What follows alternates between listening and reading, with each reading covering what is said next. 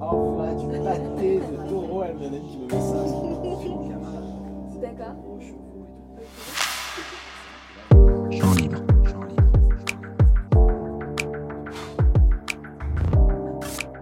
Parce que mon dernier film est sur le courage d'être soi, parce que je suis fasciné par les personnes qui pensent qu'être libre, ce n'est pas pouvoir faire ce que l'on veut, mais vouloir ce que l'on peut, parce que l'une de mes citations favorites de Jean-Paul Sartre est « Nous sommes nos choix ». Voilà pourquoi je vais lire cette lettre écrite par Galya Salimo pour Galya Salimo. Hello Galya, voilà longtemps que je voulais t'écrire cette lettre. Depuis le jour où tu m'as laissé sur le quai de la gare Saint-Charles. C'était le 1er janvier d'une année bissextile du siècle dernier. Tu quittais Marseille, c'était un lundi, début de la semaine, début de ta nouvelle vie. Tu ne te souviens plus ? Moi, je me souviendrai toujours de ton regard, dans lequel on pouvait lire tous tes espoirs, et surtout, ton incommensurable angoisse. Nos espoirs et notre terrible angoisse. Mais je ne me suis pas présenté. Je suis Dominique. Oui, Domino, le jeune métis que tu as été. Je suis toi à 18 ans. Il s'en est passé du temps. Et depuis, je te suis. Je t'observe. Pourquoi ne me suis-je pas manifesté plus tôt ? Je ne pouvais pas intervenir sur le déroulé de ta vie. Je n'existais plus. J'étais ton passé. Et ne voulais pas être un boulet qui aurait pu entraver ta course vers tes rêves. Combien de fois t'ai-je entendu demander à ton miroir si j'avais disparu ? Maintes fois. Combien de fois t'ai-je vu effondrer, prête à tout laisser pour me revenir ? Peu de fois. Oui, les premiers mois ont été difficiles. Hors de question pour moi d'accepter les dictates de tes nouvelles sœurs de galère. Rhinoplastie, vêtements trop sexy, foin de tout ça. Ta seule concession, la peur au ventre, fut au bout de 2 mois ta première injection d'hormones. Le résultat fut étonnant et me fit disparaître de ton miroir. La chrysalide avait fait place au papillon.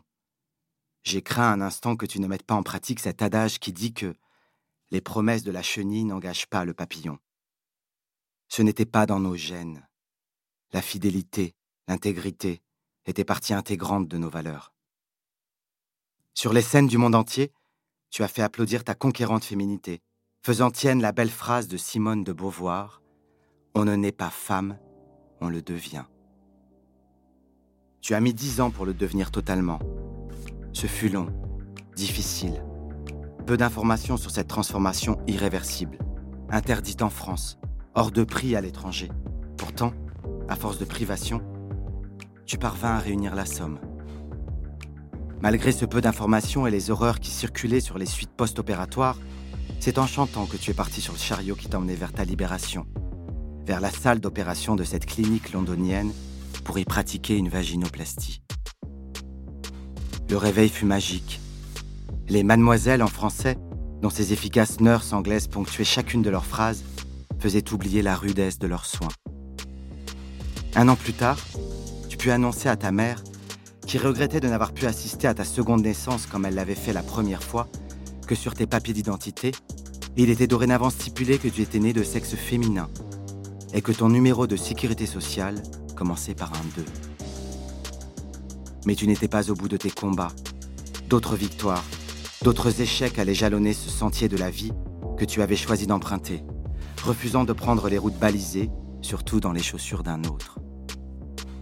Pourquoi cette lettre ? Pour te dire merci. Oui, merci d'être parvenu à réaliser notre rêve. Merci d'être devenue la femme que je voulais être. Merci d'avoir eu la force de franchir tous ces obstacles. Merci de t'être accomplie et d'avoir compris que le bonheur, c'était le chemin. Je t'aime. PS, toi qui adores les citations, en voici une autre pour t'emmener vers de nouveaux horizons. On ne sait jamais ce que le passé nous réserve. Françoise Sagan.